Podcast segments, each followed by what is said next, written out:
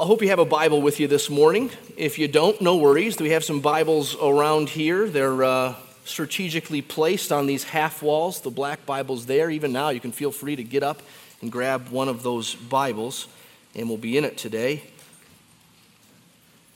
The Bible's a big book. If you're new to it, the Bible can start to feel a little bit smaller if you just know that there are two halves to it. So in the Old Testament, before Matthew, there is a great problem, sin problem, human rebellion problem, and there is one coming who will be salvation, rescue, redemption. That's the Old Testament. There's one coming. In the New Testament, it identifies him. It's Jesus of Nazareth. The New Testament says, There he is. He has come and it shows us how to respond and how to live in light of his coming. Well, over the last five weeks, we've been in the Old Testament book of Isaiah. And today we'll be in the New Testament book of Mark, the second book of the New Testament, as we start to get close to the end of a study in Mark that we started about a year ago. But before we get to Mark, let me take you on a quick tour of Isaiah, the book we were just in in a way that holds hands with Mark. Remember, the Old Testament is about one to come? Well, we'll see that in over a dozen different sections of Isaiah. Let me just read this for you. You can turn to Isaiah and follow along if you want. You can just look on the screens behind me if you'd prefer. Maybe you want to write down the Bible references, but either way, buckle up and hold on as I read from Isaiah like in Isaiah 9, verses 6 through 7, here's one to come. For to us a child is born, to us a son is given, and the government shall be on his shoulder, and his name shall be called Wonderful Counselor, Mighty God, Everlasting Father, the Prince of Peace. Of the increase of his government and of peace, there will be no end on the throne of David and over his kingdom to establish it and to uphold it with justice and with righteousness from this time forth and forevermore. In Isaiah 11, we read, There shall come forth a shoot from the stump of Jesse, a branch from his roots shall bear fruit. That's one way of saying, One's coming who's the source of King David and is also a son of King David. And the Spirit of the Lord shall rest upon him the Spirit of wisdom and understanding, the Spirit of counsel and might, the Spirit of knowledge and the fear of the Lord. And his delight shall be in the fear of the Lord. He shall not judge by what his eyes see, nor decide disputes by what his ears hear, but with righteousness he shall judge the poor and decide with equity for the meek of the earth. In Isaiah 32, Verse 1 Behold, a king will reign in righteousness. And here's what that age will be like when he comes it'll be like streams of water in a dry place. That's why we're called Desert Springs Church, like the shade of a great rock in a weary land. In the next chapter, verse 17, it just says succinctly, Your eyes will behold the king in his beauty. In Isaiah 42, we read, Behold, my servant whom I uphold, my chosen in whom my soul delights, God says. I have put my spirit upon him, and he will bring forth justice to the nations. He will not cry aloud or lift up his voice or make it heard in the street. A bruised reed he will not break, and a faintly burning wick he will not quench. He will faithfully bring forth justice. He will not grow faint or be discouraged till he has established justice in the earth. Isaiah 49, we're getting there, aren't we? Isaiah 49, verse 1, here the servant, the one to come, is speaking. And it says, The Lord called me from the womb, from the body of my mother. He named my name. He made my mouth like a sharp sword. In the shadow of his hand, he hid me. He had me a polish, he made me a polished arrow. In his quiver, he hid me away. He said to me, You are my servant and then verse 6 I will make you as a light for the nations, that my salvation may reach to the end of the earth. In the next chapter, the servant is speaking again. And here it says, I gave my back to those who strike, and my cheeks to those who pull out my beard. I hid not my face from disgrace and spitting. But the Lord God helps me. Therefore, I've not been disgraced. Therefore, I've set my face like a flint, and I know that I shall not be put to shame. A couple verses later, the servant says, Behold, the Lord God helps me. Who will declare me guilty? Behold, all of them will wear out like a garment, the moth will eat them up. In chapter 52, God says, Behold, verse 13, this is, Behold, my servant shall act wisely, and he shall be high and lifted up, and he shall be exalted. As many were astonished at you, his appearance was so marred beyond human semblance, and his form beyond that of the child of children of mankind so he shall sprinkle many nations. Well, we could insert here the whole of chapter 53. We won't do that. If you've never read Isaiah 53, that'd be a great place to start in reading and understanding the Old Testament. But in Isaiah 59, verse 20, we read that a Redeemer will come to Zion to those in Jacob who turn from transgression. In Isaiah 61, the servant is speaking again, and it says, The Spirit of the Lord God is upon me, because the Lord has anointed me to bring good news to the poor. He has sent me to bind up the brokenhearted, to proclaim liberty to the captives, and the opening of the prison to those who are bound, to proclaim the year of the Lord's favor. And lastly, one more verse Isaiah 63, verse 1. Who is this who comes from Edom? in crimson garments from Bozrah? He who is splendid in his apparel, marching in the greatness of his strength. It is I speaking in righteousness, mighty to save. Well, there are others that I could have read, and each one of those that I did read could say more if we read further in the context. But those verses very much feed into what is recorded all over the New Testament, and especially in Mark, we could say. Some 600 years after Isaiah wrote what he did, there's one who came Jesus of Nazareth. He taught, he healed, he, he, he called some to himself, some followed him, many didn't, many rejected him. At the time of Jesus, one hangup that many Israelites had was understanding that all the stuff in Isaiah about the one to come was actually referring to one to come, not many. He was one to come. He's a king, he'll be born, and yet he's eternal. It's God himself coming, and yet he'll be rejected. He'll be a suffering servant and also a king. So many in the gospel, according to Mark, can't seem to see that Jesus is all those things wrapped up in one. They want one kind of Messiah. But we're told, as readers of Mark, that he's the Son of God right from the beginning. We learn that he's the Son of David. He's the Christ, the Messiah, the promised one, the one to come. But what kind of Messiah? If you've been with us in our study of Mark, you'll remember that Mark 8 is really a hinge for the whole book. The first half of the book, it's, it's all about who this man is. They're perplexed, they're amazed, but they're not sure who he is. But then in chapter 8, Jesus asked Peter directly, Who do you say that I am?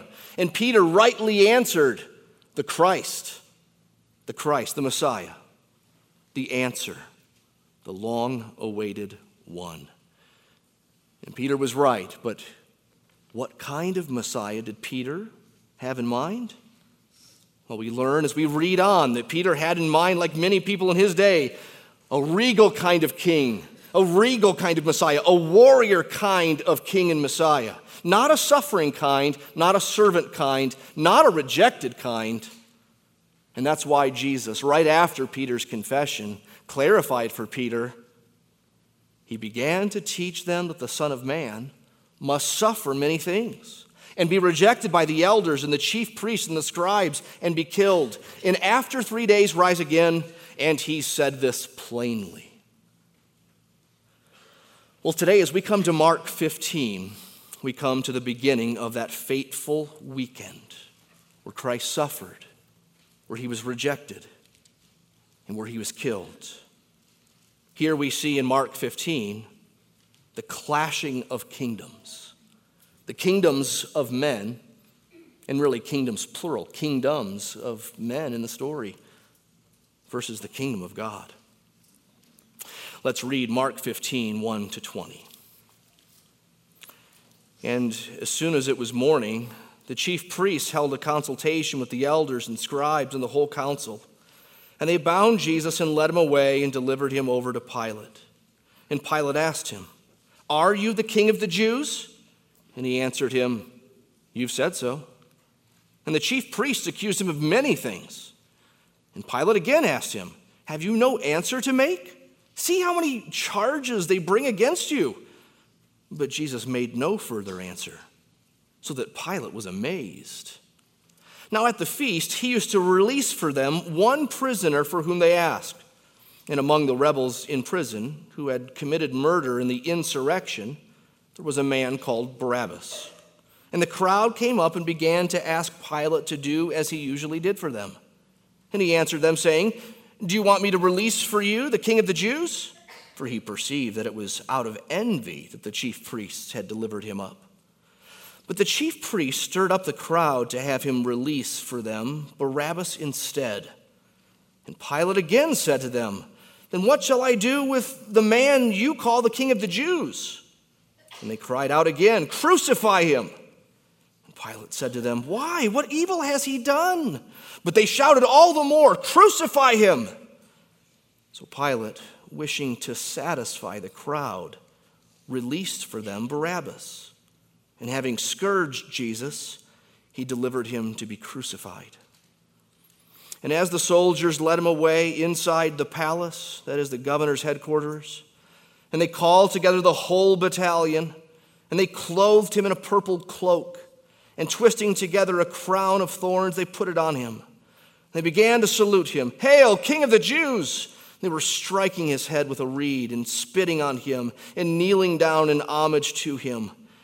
And when they had mocked him, they stripped him of the purple cloak and put his own clothes on him, and they led him out to crucify him. Well, I think we can investigate this section of Scripture under three headings. The middle one being primary, and hence taking us the longest. But the first is this the innocent is tried. We see in the first five verses here, the innocent is tried. If you remember back six weeks ago, you'll remember that we saw Jesus being tried in chapter 14, that time being tried by the Jewish religious leaders. And they had assembled a kangaroo court in the middle of the night. They had lined up so called witnesses against Jesus, but their charges against Jesus were inconsistent and vague. And yet the chief priest broke about a dozen lines of jurisprudence, jurisprudence to get a conviction. But that was only a Jewish conviction.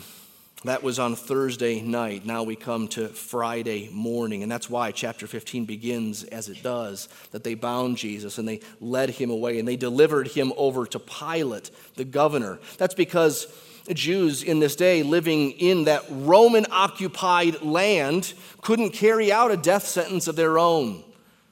They could say he's guilty, but they must bring him to a Roman official like a governor in order to see execution take place. They did it first thing in the morning, as soon as it was morning. You see how persistent the priests are in this? I don't want to do anything all night long. Thank you very much, Lionel Richie. Right? I, I, I don't want to do anything in the middle of the night, and they they take this trial through the night. They're still awake. First thing in the morning, they're heading to Pilate. They have to be hasty. It's Passover. They're in Jerusalem. Tensions are high. The crowd has been increasingly excited about this Jesus in recent days. So you might remember that back in Mark 11, these religious leaders were, verse 18, seeking a way to destroy him, for they feared him because all the crowd was astonished at his teaching. And in chapter 14, verse 1, these same leaders were seeking how to arrest him by stealth and kill him, for they said, Not during the feast, lest there be an uproar from the people. So they bring Jesus in the middle of the night, now in the morning, to Pilate, and presumably with this charge that Jesus had called himself the King of the Jews. That's why Pilate asks in verse 2 Are you the King of the Jews? Jesus answered, You've said so. In other words, you said it, or as you say. It's no doubt an affirmation, but it's also vague. It's almost as if Jesus is saying, You have no idea what that really means. He is the King of the Jews, the Messiah, but He's also the King of the world. He's the King of kings. He's God in the flesh. Who is this Pilate fellow? We actually know a good bit about Pilate, not just from the Bible, but outside the Bible. He was a historical figure. We know things about him. He's a, Roman governor. He had famous moments of being stupidly heavy handed. We read of one in Luke 13 where we find out he killed some Jewish men in the middle of their sacrifices. While they were worshiping God, he killed them. He was also famous for being a political weasel. On the one hand, he was famous for a lust for power, and on the other hand, he was famous for incompetence. He's a real piece of work. Nevertheless, he's the man who would decide the fate of Jesus here. Pilate didn't live in Jerusalem all year round, but during Jewish feasts and festivals, Pilate would set up headquarters in Jerusalem lest Jewish nationalism get out of hand and he need to squash something in a hurry. And that's what this charge is meant to infer. These religious leaders are suggesting that since Jesus thinks he's the king of the Jews, no doubt he's thinking about a revolt against Rome. So Pilate should end this quickly. It's in his best interest, they're inferring. Again, Jesus is the king of the Jews, but he's more than just the king of the Jews. And he has not come to pick a fight. John's account of this really makes that clear. John 18, verse 36, Jesus says to Pilate there, My kingdom is not of this world. If my kingdom were of this world, my servants would have been fighting that I might not be delivered over to the Jews. But my kingdom is not from the world. It seems as though Pilate recognizes that Jesus is of very little political threat. And so the chief priests accused him of many things, trying to get anything to stick. And despite the many charges, Jesus said nothing. He was silent, like a lamb led to the slaughter, it says in Isaiah 53. He was silent despite Pilate's persistence to get Jesus to say more, to make a defense for himself. It's almost like Pilate wanted Jesus to be innocent or assumed that he was, but Jesus said nothing. And we read Pilate was amazed at that. Verse 5 Pilate was amazed that Jesus made no defense, no counterpoint, no arguments. Now, we who know what's going on in the grand scheme of things, we're not to be amazed that Jesus said nothing at his trial. We can be amazed at many things about the trial, but we're not amazed that Jesus made no defense for himself because we know that he is going to the cross willingly. He said in John 10, No one takes my life from me, but I lay it down of my own accord. He said to Pilate in John 19, when Pilate asked him, You will not speak to me? Do you not know that I have authority to crucify you? Jesus answered him, You would have no authority over me at all unless it had been given you from above. So Jesus was innocent. More than innocent, he was righteous. Not just righteous, but he's the king. He will not lead a revolt against Rome, but he will do something far more radical and revolutionary than that. He will begin a whole new creation, a whole new humanity. And it's through the cross and resurrection that that will, that will happen. And so he goes willingly. And that's the best news in all the world for those who really have the ears to hear it, the spiritual ears to hear it. But as for these religious leaders here, they had a good thing going in these days. And Jesus was a speed bump or possibly even a landmine to their money, their power, their sway with the people, their tightrope that they walked with Rome and had navigated relatively successfully until these days. Jesus is either a speed bump or a landmine to these things, and so he must go. Secondly, we see that the guilty goes free. We see the innocent is tried, then we see in this next section, verse 6 to 15, the guilty goes free. At least that's where it ends up. It'll take us a while to get to that point that the guilty goes free. Let's read it again, at least the first few verses of this section, verse 6 and following. We see there, now at the feast, he used to release for them one prisoner for whom they asked. And among the rebels in prison who had committed murder in the insurrection, there was a man called Barabbas. And the crowd came up and began to ask Pilate to do as he usually did for them. And he answered them, Do you want me to release for you the king of the Jews? For he perceived that it was out of envy that the chief priests had delivered him up. So now we already can see where Pilate's leaning on things in regard to Jesus. We see in verse 10 that he believes that the priests were driven by envy of Jesus. He believes, hence, that the charges here are trumped up, that gamesmanship is going on here. He also believes that Jesus is innocent.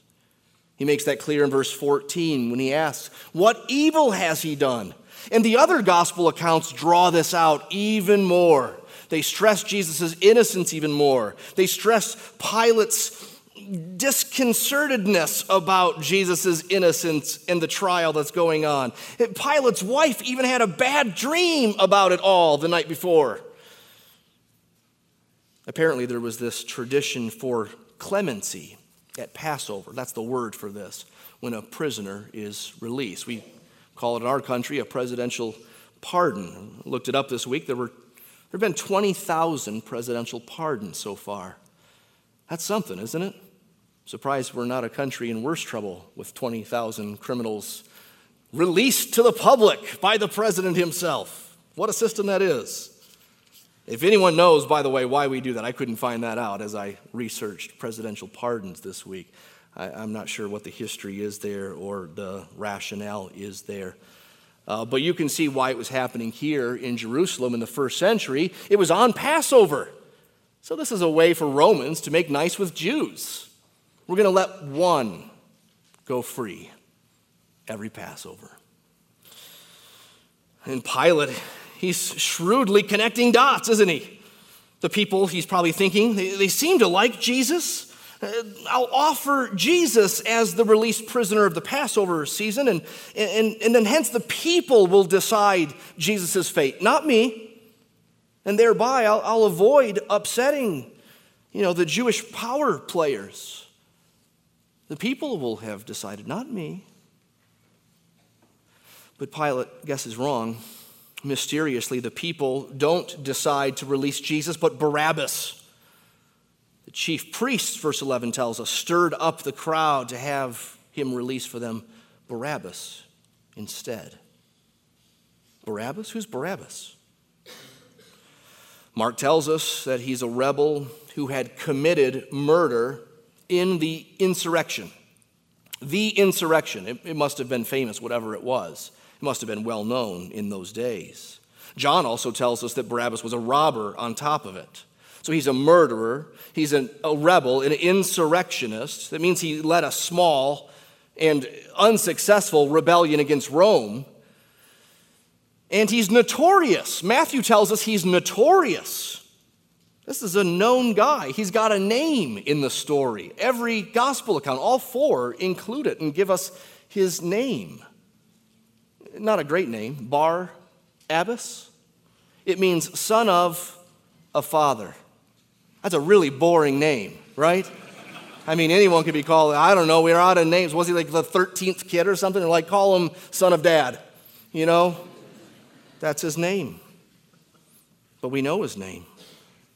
And this crowd would rather welcome the rebel, insurrectionist, rioter, r- robber, murderer, the notorious. He's not just famous, he's infamous. This Barabbas, they would we- rather welcome him back to their streets than have Jesus on the loose or even alive anymore. And you wonder why, don't you? Why? I mean, we know the chief priests were involved in stirring them up, but how did that actually work? Why did that work? Were they possibly putting hope in Barabbas as a better revolutionary than Jesus? Is this a choice of messiahs? And Jesus looks weak. And yes, Barabbas lost and got put in prison, but he did a heck of a job before that. Maybe they wonder. Let's see if he can do it again. Perhaps. We know that the crowd is a fickle bunch. We know that from Mark. Now, now let me clarify. The crowd here is probably not the same crowd that is around Jesus in Mark chapter 11 when Jesus entered Jerusalem. Remember there, the people with the palm branches were very excited about Jesus, and these were likely pilgrims coming into Jerusalem for Passover. But now we find, just a, a day or two later, we find uh, another group, a crowd in Jerusalem. These are Jerusalem residents. But even this crowd, there was some excitement about Jesus before. The crowd, as a label, the crowd, you can search that in Mark. It, pop, it pops up 33 times. It's almost like a, a character in his storytelling, an always changing character, but they always have similar attributes.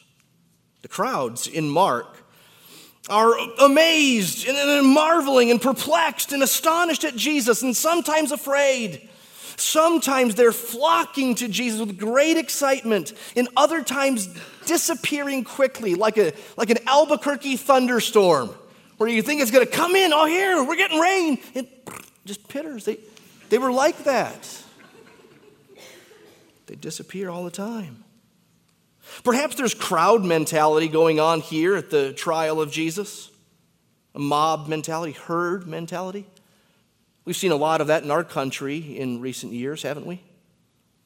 I'm supposing that uh, it's true of every age and almost any country, but, but at least with sexuality and marriage, there's been something unusual that's happened in our country in the last few years. I, I, I suppose every Every conservative Christian should feel like one day we all woke up and apparently some, all the other people took this pill where it changes your thinking. And we Christians didn't get the pill. We didn't even know there was this pill. Everyone else has a different way of thinking all of a sudden. The crowds are powerful. The populace, the majority, is a powerful thing. In the end, we don't know why this crowd would welcome Barabbas and crucify Jesus. We're not told why. If it seems senseless to you, then yes, note this sin is senseless. The rejection of Jesus the King is senseless. It doesn't make any sense. Verse 12 Pilate again said to them, said to them, Then what shall I do with the man you call the King of the Jews? That's a good question for, for every single one of us in this room. What shall I do with Jesus? What shall we do with Jesus? What did they do? And they cried out again, Crucify him. Pilate said, Why? What, what has he done? Verse 14. And the question goes unanswered. They said, All the more, crucify him. It's almost like a scene in the Roman Colosseum where people's lives were decided with thumbs up and thumbs down, where life in death was decided for sport and amusement. It's chilling, isn't it? And again, sin is chilling. At least it should be. Rejection of the righteous, humble king should be chilling to us. He came to his own, and his own did not receive him. And neither did Pilate. Pilate relented after just a couple rounds of them clamoring for Jesus' crucifixion. Verse 15, look at those words. Pilate, wishing to satisfy the crowd, released for them Barabbas. And having scourged Jesus, he delivered him to be crucified. Wishing to satisfy the crowd. That's a line that's probably all too close to home for many of us. Wishing to satisfy the crowd. For Pilate, he cared more for a peaceful Passover than for justice. He was willing for an innocent man to be crucified if it staved off a riot one more day. In what ways are you tempted to satisfy the crowd? How much would you give up to satisfy the crowd? Who's your crowd? Who's the crowd for you? Is it Facebook? Twitter? Is it the boss? Is it a spouse or kids? Those at the water cooler on Monday morning. This is a science E kind of town. Maybe your colleagues at the lab are the crowd for you. And they like to laugh about belief in God, Christianity, or miracles. Do they know that you think differently? Sometimes we give in to sin to satisfy the crowd. Some will change their thinking to satisfy the crowd. Some will hide Jesus from plain view to satisfy the crowd. And some of you still won't come to Jesus to satisfy the crowd. And you're almost there where you know almost that it's true, that, that what he said he would do, he did, who he is, he is. You're close to believing it, but you can't embrace it because you need to satisfy the crowd? Don't do that.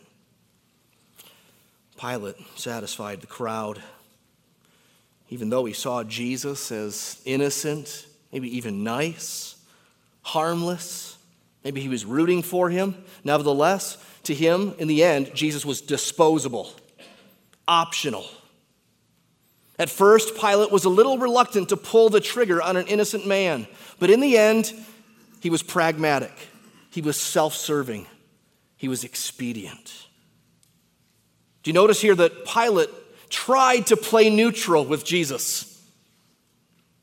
But as we can see, there is no neutrality with Jesus. And in the process of all this, Barabbas, the rebel, is released. And here, now, the guilty goes free. The guilty goes free. The righteous one is condemned, and the unrighteous one goes scot free. Jesus' innocence is emphasized throughout this, isn't it? In Barabbas' guilt, his famous undeniable guilt of thievery and murdering and rioting and insurrection, shown to us. Contrast. You know, while none of the gospel writers teach us to read the story of Barabbas as like an illustration or a parable for our own salvation as Christians, I think we should. I think we should. I, I, think we can't help but see something of ourselves in Barabbas. I think we can't see something of salvation in this exchange. I mean, those of us who have experienced true and saving redemption, we just can't help but think of our own experience when we read what happened to Barabbas. In John 11, there's an example of, of something happening that, that John interprets in an illustrative way, a parabolic way. In this, you can't help but think of Jesus sort of way. listen to this John 11, verse 48. Here, the chief priests and the Pharisees talk about Jesus, and they say, If we let him go on like this, everyone will believe in him and the Romans will come and take away both our place and our nation. See, there's the fear. But one of them, Caiaphas, who was high priest that year, said to them, verse 50, It is better for you that one man should die for the people, not that the whole nation should perish. And then John explains it. He did not say this of his own accord. In other words, he did it accidentally and prophetically. Being high priest that year, he accidentally prophesied that Jesus would die for the nation, and not for the nation only, but also to gather into one the children of God who are scattered abroad. So from that day on, they made plans to put him to death. You see, Caiaphas said in an accidentally illustrative way, it is better for us that one guy dies than the nation die. And so, with Barabbas' clemency here, Mark 15, it's a kind of parable of substitution, of redemption, of salvation. Barabbas is a walking parable in a multi layered one because we too were rebels deserving of death, and we went free if we're in Christ, if we're saved. This rebel, deserving of death, went free because the righteous one died instead. We, by our nature, are just like Barabbas in our actions. We're rebels, we're revolting, we're insurrecting, if that's a verb. And we are just like Barabbas in our plight because of sin. We are sentenced, we are guilty. Apart from Christ, we are bound and we are awaiting our doom. And we, as Christians, for those who trust in Jesus' blood and righteousness, we undeservedly, inexplicably, we've been released from the bondage and death of our sin to the liberty and life that we have in Christ. Charles Spurgeon, he agrees with me. He says, You and I may fairly take our stand by the side of Barabbas. We have robbed God of his glory. We have been seditious traitors against the government of heaven. If he who hates his brother is a murderer, then we also have been guilty of that sin. Here we stand before the judgment seat. The Prince of Life is bound for us, and we are allowed to go free. The Lord delivers us and acquits us, while the Savior, without spot or blemish or shadow or fault, is led forth to crucifixion. It's just as we sing, bearing shame and scoffing rude, in my place condemned he stood. He sealed my pardon with his blood. Hallelujah. What a Savior. It's just as Jesus said. In Mark 10, the Son of Man came not to be served, but to serve and to give his life a ransom, a payment for many. A swapping. A swapping of payments, a swapping of blessings. In John 8, Jesus said, If the Son sets you free, you shall be free indeed. And as Peter looked back and thought about all this later on, 1 Peter 3, he said, Christ also suffered once for sins. The unrighteous one for the, the righteous one for the unrighteous ones that he might bring us to God. Take a good long look at Barabbas here. He is us. And yet, we're not like Barabbas in this story, in that there is for us a rest of the story. There isn't the rest of the story.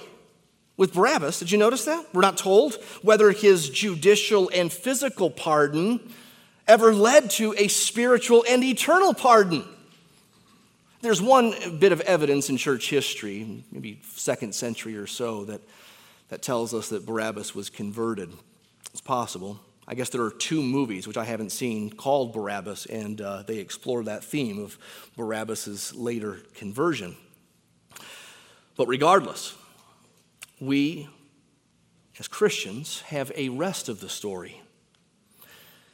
You see, every Christian saved and redeemed and made free by the blood and resurrection of Christ is not freed to return to the revolt against him, but instead freed to cling to him as Savior and friend, to be the soul satisfying living water that we quench. In Christ, we are freed from our eternal doom. We are also freed from our former, way, former ways. We are inexplicably freed from the massive, unimaginable debt that we owed. And hence we return in thanks and praise. We are not like those nine lepers who were healed and didn't return giving thanks. We Christians are like that one leper who was healed and returned in great thanks to Jesus. That's the rest of our story. We're Barabbas's 2.0. Well, we must move along. Thirdly, this is where the cross and crown meet. In the rest of our passage, we see the cross and crown meet. After being scourged, he was handed over. Let's read verse 16 and following. The soldiers led him away inside the palace. They called together the whole battalion. They clothed him in a purple cloak, and twisting together a crown of thorns, they put it on him, and they began to salute him. Hail, King of the Jews! They were striking his head with a reed and spitting on him and kneeling down in homage to him. And when they had mocked him, they stripped him of the purple cloak. They put his own clothes on him, and they led him away to crucify him. This is a mock coronation. It's an expose of wickedness. I mean, the beatings are bad enough but the mockery, the scourging. Just the scourging that's mentioned in verse 15. The Jews had a limit, 40 minus 1. The Romans had no limit with scourging. This wasn't just a, a leather whip, it was a big whip with several extensions at the end, and tied to those extensions were shards of glass, rocks, whatever they could find that would dig in and hurt. And when that thing latched onto your back, it didn't just get skin, it got muscle and it got bone, and they yanked it out. Many people died from the scourging before their crucifixion ever happened. Here it's described for us in a word scourged. What, what wickedness. The righteous king was right before them. And this mock coronation is just dripping with irony because everything they say is true. Every knee will bow and every tongue will confess. This is Philippians 2 before it happens. They just don't know it. Jesus is the king, and he is a suffering king. He is bearing shame and scoffing rude. Just a crown of thorns are so rich in its complexity and its meaning. It's the, the crown of thorns is meant to mock him for thinking he was king of the Jews, and of course to give pain and humiliation. But it's actually a strangely fitting thing for this kind of king, for this kind of Messiah, for this suffering servant. He doesn't look like a king, I know. There's no army, there are no followers. There are no friends and close advisors. There's no weapon. There's nothing regal. There's no nothing. It's just a guy in some shabby clothes. And he really is the king. And this really was the plan all along. He said it in chapter 8 and 9 and 10 and other places. His path to, to rightful glory walked the road to Calvary. Neither the crown of thorns nor the cross is the end of the story. On the third day, he was raised victoriously. The plan all along was suffering first and glories to follow. Glories in the resurrection, glory in the ascension, glory in that he's seated at the right hand of the throne of God right now. He reigns from on high in a realm that we cannot see, but one day will and all will. The suffering king is the savior and shepherd. He's gentle and humble. But he is also this world's judge, and he will judge. He does symbolically, have a sword coming out of his mouth and he will execute judgment someday. There is a reckoning with him that is required of all of us. No matter what you think of him and no matter how much you want to ignore him, if you do. So I ask you again, what shall you do with this Jesus? Or what have you done with this Jesus? With the clashing of kingdoms, there is no threat to his kingdom, even though it looks like his kingdom is destroyed by these soldiers, governor, and priests. The kingdoms of men, with all of their jockeying for power and with all of their political power grabs, is of no concern for the kingdom of God here, for he reigns. The kingdoms of this world will become the kingdom of our God and of his Christ. Remember one of the verses I read in Isaiah was chapter 50, verse 9, where the suffering servant said, Who will declare me guilty? Behold, all of them will wear out like a garment. So let's put that to the test here in the scene of Mark 15. When's the last time you gave serious, careful attention and thought to Caiaphas, the high priest? Hopefully, not in a long time, if ever. That's good. How about Pilate? When's the last time you really pondered Pilate? Tried to understand Pilate? Pilate's not only a largely forgotten figure in our own day, but he only reigned another year or two after this trial. And then he was exiled to die on an island for being an incompetent leader. That's Pilate. When's the last time you really thought about Rome and the great Roman Empire. Or so it was. I don't mean to offend any Italians that are here, but you know, I'm sure Rome's a very pretty city. That's kind of my point, isn't it? It's just a city. I mean, we're a long ways away from the, what was it, four million square miles of territory that Rome occupied in its heyday? Now Rome's a city. But the servant, the Messiah, the eternal one, the King, who came and died and was raised and now lives and lives forevermore, he says, Who will declare me guilty? Behold, all of them will wear out like a garment. So don't look to those with power. Don't look to those who are popular. And don't look to the populace, to the people the answers aren't there. Look to Jesus. Ask yourself what little kingdom of yours is clashing with Jesus. You can fight for your kingdom now, but it will not remain. Now, Peter uh, preached in Acts 3 a little sermon where he preached on Barabbas. So, as we bring this to a close, let me read what Peter said about this scene we've been studying today. It's a great, great sermon. It's a short sermon, unlike mine. And maybe I should have just read what Peter said here for our time together this morning. But here we see in Acts 3, after another crowd, another great crowd is gathered around, marveling that a man has just been healed. Peter says this in verse 13, explaining all this. He says, The God of Abraham, the God of Isaac, and the God of Jacob, the God of our fathers, glorified his servant Jesus, whom you delivered over and denied in the presence of Pilate when he decided to release him. But you denied the holy and righteous one.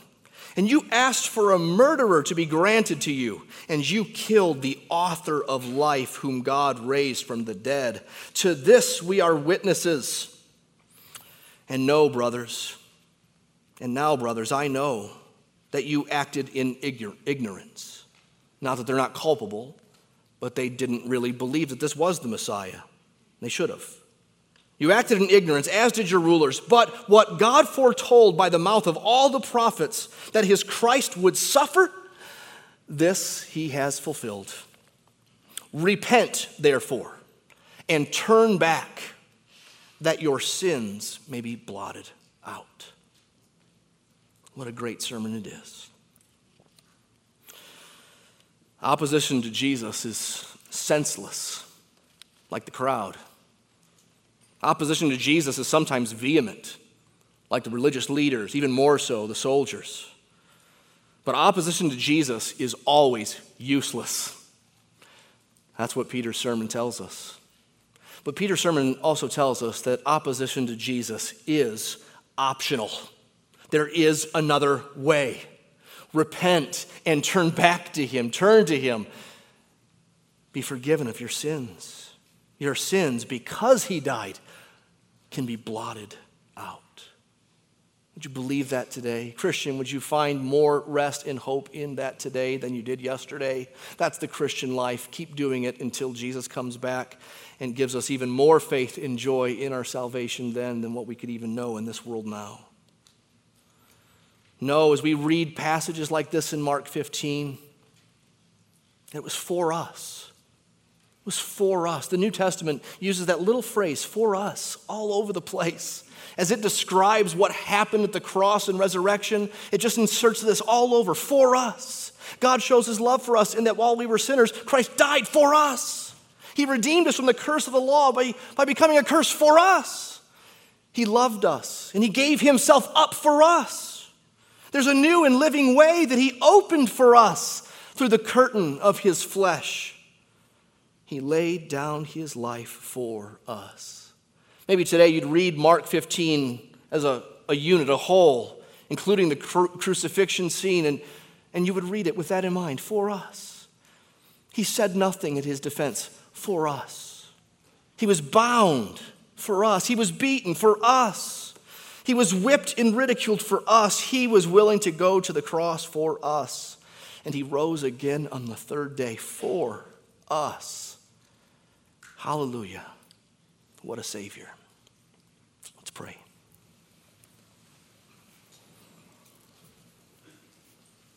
Father, give us, as we prayed earlier, eyes to see, hearts to believe. We pray, Lord, that you would give salvation to those here who are on the cusp. You are working on them and working in them and drawing them to yourself. We pray, Lord, you would reel them in for your namesake and for their salvation. We pray that as Christians, Lord, that we would look at Christ's vindication and know and believe that his promises are true and trustworthy, that he is with us. And if he is with us and for us, then who can be against us? What can men do to us? Let us look to Jesus, we pray, Lord. Help us to serve and love others as he served and loved us to the end. And let us, as Christians, we pray, Lord, proclaim this glorious gospel with boldness and joy to those who haven't yet come to believe. Help us, Lord, to say and to sing that our story is this guilty and vile and helpless we. The spotless Lamb of God was He. Full atonement. Can it be? Hallelujah. What a Savior. May it be so because of Jesus, the risen one. We pray. Amen.